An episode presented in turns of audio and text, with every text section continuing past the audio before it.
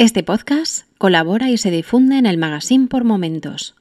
Si te gusta este programa y lo escuchas desde la plataforma o la aplicación de iVoox, te pedimos que le des al botón me gusta que acompaña este audio. Si lo haces desde otra plataforma y también quieres, puedes hacerlo buscándonos en ivox.com.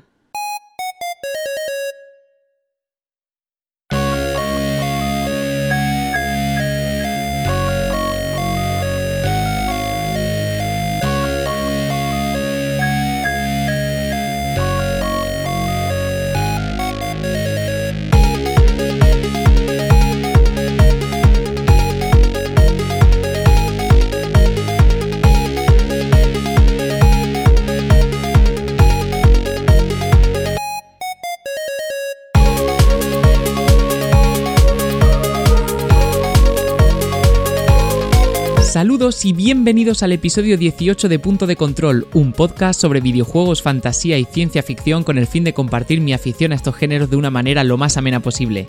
Mi nombre es Tomás y en este episodio os voy a hablar sobre el primer videojuego que tuve la ocasión de jugar y el cual fue Indiana Jones y la Última Cruzada. Los que vivimos la época de los 90 jugando frente al ordenador sabrán muy bien que las aventuras gráficas marcaron un antes y un después en nuestras vidas. Los videojuegos han evolucionado hasta alcanzar un realismo sin parangón, en donde la realidad virtual va abriéndose hueco como el siguiente paso en la experiencia del jugador. Muchos hoy se horrorizarían con los gráficos de un juego de principios de los 90, en cambio a otros nos envuelve de nostalgia esos gráficos pixelados, la música MIDI, los sonidos de carga, el PC speaker y los movimientos hacia arriba y hacia abajo de las cabezas de los personajes al hablar.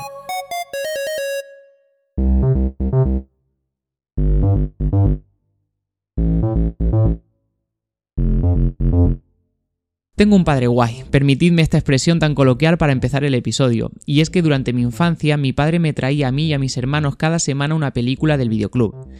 Él las alquilaba los viernes, ya que al cerrar los sábados y los domingos no teníamos que devolverla hasta el lunes y podíamos tener todo el fin de semana para verla, tantas veces como quisiéramos. Nosotros esperábamos ese momento todas las semanas. Recuerdo a mi padre entrando en casa a las 8 de la noche, saludándonos, portando en la mano una, dos y a veces hasta tres cintas VHS. Preguntando qué nos había traído, recuerdo que nos dijo que traía una peli de aventuras, de un arqueólogo que buscaba un objeto antiguo. Cenábamos pronto y era tradición familiar ver la película todos juntos en el salón. A mí siempre me encantó Superman, muchos hemos soñado con tener superpoderes. En mi caso siempre tuve devoción con el hombre de acero, y si alguien se pudo poner casi a su altura, ese fue Indy. Durante el fin de semana vi varias veces la película y el primer amor que recuerdo fue, sin lugar a dudas, Alison Doody, la actriz que interpretaba a la doctora Elsa Schneider en la película. Al finalizar el fin de semana pedí a mi padre que preguntara si existían más películas de Indiana Jones, y los siguientes viernes me trajo tanto En busca del arca perdida como El templo maldito, pero ninguna me gustó tanto como La última cruzada. Es más, en mayo de 2008, con 21 añazos, fui al estreno del Reino de la Calavera de Cristal, así que ya os podréis imaginar eh, la devoción que tengo hacia Indiana Jones. Y diréis, ¿para qué me cuenta todo esto si iba a hablar del videojuego? Y ahora llegaremos a esa parte, pero quería que supieseis esta anécdota para entender mejor la exquisita mezcla en mi recuerdo de una película que me encantó, con la de encontrarme con mi primera aventura gráfica sobre ella. Como os dije al principio, tengo un padre guay. Un día mi padre nos trajo una revista del kiosco, tenía una portada marrón y se llamaba Maxi Juegos. Por 995 pesetas, unos 6 euros al cambio, era un coleccionable en varias entregas sobre los mejores juegos para PC. Y me lo trajo porque con el primer número traía el videojuego de Indiana Jones y la última cruzada. ¿Qué recuerdos? Mi padre continuó comprando el resto de revistas conforme salían, y a la última cruzada continuó Monkey Island, Maniac Mansion o Loom, entre otros. Pero fue con Indiana Jones cuando descubrí el género de los videojuegos que marcó los 90, las aventuras gráficas y su estilo de juego de point and click. Para LucasArts, entonces conocido como Lucasfilm Games, desarrolladora del juego, Indiana Jones y la Última Cruzada fue un título casi de transición hacia la fórmula que tan buenos resultados les dio en las aventuras gráficas de los 90. El juego, además, fue uno de los primeros ejemplos de spin-off de una licencia. Partiendo del argumento de la película, desde LucasArts quisieron narrar una versión derivada de lo que ya habíamos visto, pero obligando a los jugadores a usar la cabeza, es decir, daba igual que conociéramos los derroteros de la historia, porque lo significativo del juego era disfrutar del propio juego, más que intrigarse por todo el asunto del Santo Grial.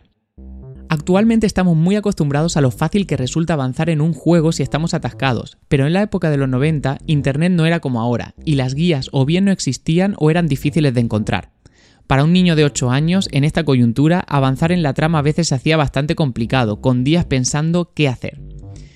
Si nunca lo habéis visto, el juego te proponía diversas acciones que tenías que seleccionar entre los objetos del entorno o que ya poseías en tu inventario, y no todo era como en la película. LucasArts se encargó de darnos diversión, novedad, pensar y probar. Esta mecánica de juego estaba basada en el motor Scum.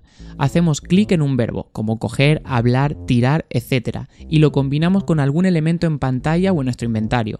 Todo con tal de resolver los distintos problemas y puzzles que Indy y su padre se encontraban en el camino hacia el Santo Grial. Ya por este entonces existía la posibilidad de resolver una misma situación de distintas formas. Esto supone que podemos diferenciar de manera notable una partida de otra. Es más, el propio juego nos incita a rejugarlo para averiguar todas las soluciones posibles mediante un sistema de puntuación. Este sistema funciona de una manera muy sencilla. Ante un puzzle que tiene X soluciones posibles, se le asigna una puntuación a cada una en base al ingenio que hay que demostrar para hallarla. A medida que avanzamos, esta puntuación se acumula hasta que terminamos la aventura, que se suma al cómputo global de todas las partidas que hemos jugado. El juego, aunque inicialmente contaba con pocos colores en pantalla, 16 para ser más exactos, se reeditó usando la paleta de 256 colores de la VGA. Los grafistas de LucasArts sabían cómo se jugaba con los contrastes de color, reflejando con fidelidad y detalle la escenografía de la película, haciendo un gran esfuerzo para que el jugador se vea inmerso como si estuviese viéndola, a pesar de los evidentes límites tecnológicos. En cuanto al audio, la primera versión de 16 bits los sonidos no eran otra cosa que pitidos saliendo del ordenador, y con los gráficos de 256 colores la música vino en formato MIDI. Más tarde se llegó a publicar hasta una versión del juego con música orquestal de la película, aunque solo en momentos puntuales.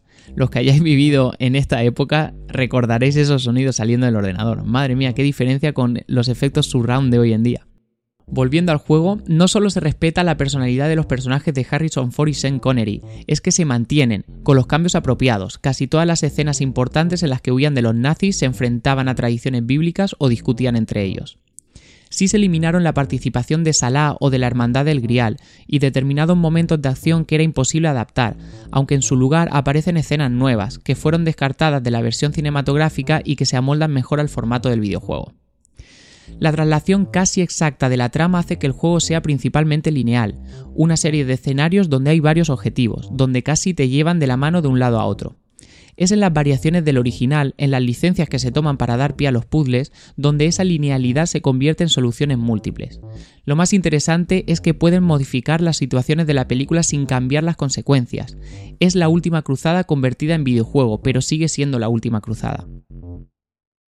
Hay pixel hunting irritante, hay laberintos, hay muertes excesivas, hay secuencias arcade y hay mucho de todo ello.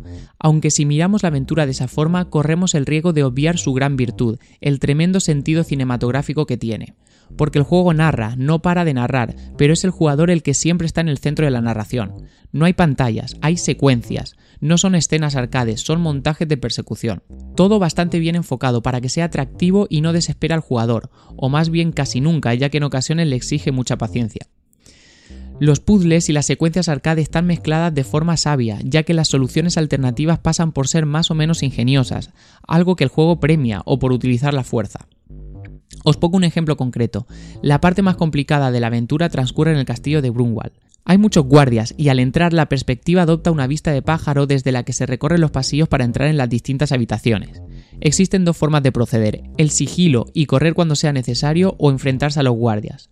En la última, cada guardia comenzará una conversación. Si se lleva por el buen camino o se recurre al objeto adecuado, el guardia no volverá a molestar. Si no, hay que vencerle en una pelea a puñetazos. Una mecánica que se repite mucho durante el juego y que conviene dominar. Claro, según se va tumbando a los guardias, los que quedan se ponen cada vez más paranoicos. No solo eso, según la vestimenta de Indy, que puede llevar varios trajes, la conversación varía.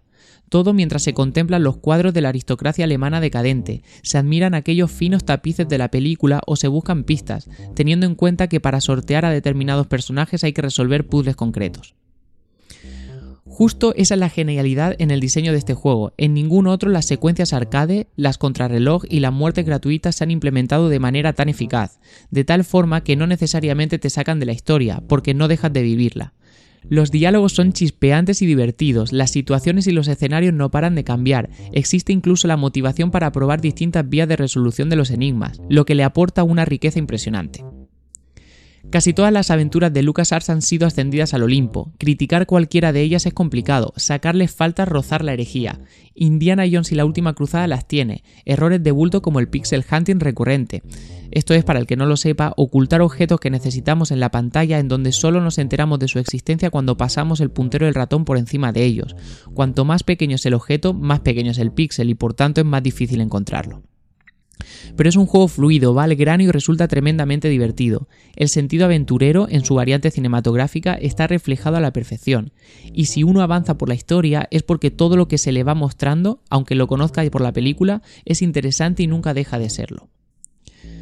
Recorrer catacumbas venecianas, viajar en Zeppelin, pilotar biplanos, descubrir conspiraciones milenarias relacionadas con los templarios y el Santo Grial, que antes incluso de que fuera un tema trillado, Indiana Jones ya lo cultivó con más éxito que los que lo hicieron posteriormente. Correr perseguido por los nazis, acudiendo de paso a las multitudes de Nuremberg para conseguir un autógrafo del mismísimo Hitler es muy muy divertido. Indiana Jones y la Última Cruzada es también una lección de historia del género, tiene los ingredientes de todo lo que estaba por venir. Es un juego obligado para todo aquel que disfrute mínimamente las aventuras gráficas, tanto de antaño como las actuales. Es un juego que conserva su orgullo de forma estoica, a pesar de que es consciente de que técnicamente está obsoleto, que está retirado y esperando una muerte que algunos nos negamos a darle porque es una fantástica aventura gráfica, porque es uno de los mejores juegos protagonizados por Indiana Jones, porque divierte prácticamente igual que el día que salió a la venta y en definitiva porque es uno de esos títulos que elevan los videojuegos a la categoría de arte. Si tras este episodio queréis probarlo o rejugarlo, podéis encontrarlo por 4,99 euros en Steam. Además, por el mismo precio también podréis encontrar disponible la siguiente aventura de Indie, Fate of Atlantis. Esta siguiente entrega está comúnmente valorada como la mejor aventura gráfica de toda la historia.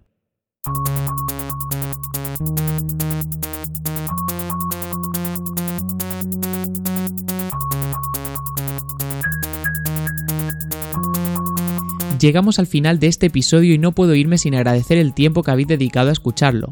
Antes de finalizarlo quería comentaros que con toda seguridad no volveré a ponerme frente al micro hasta septiembre y diréis, ¿pero qué?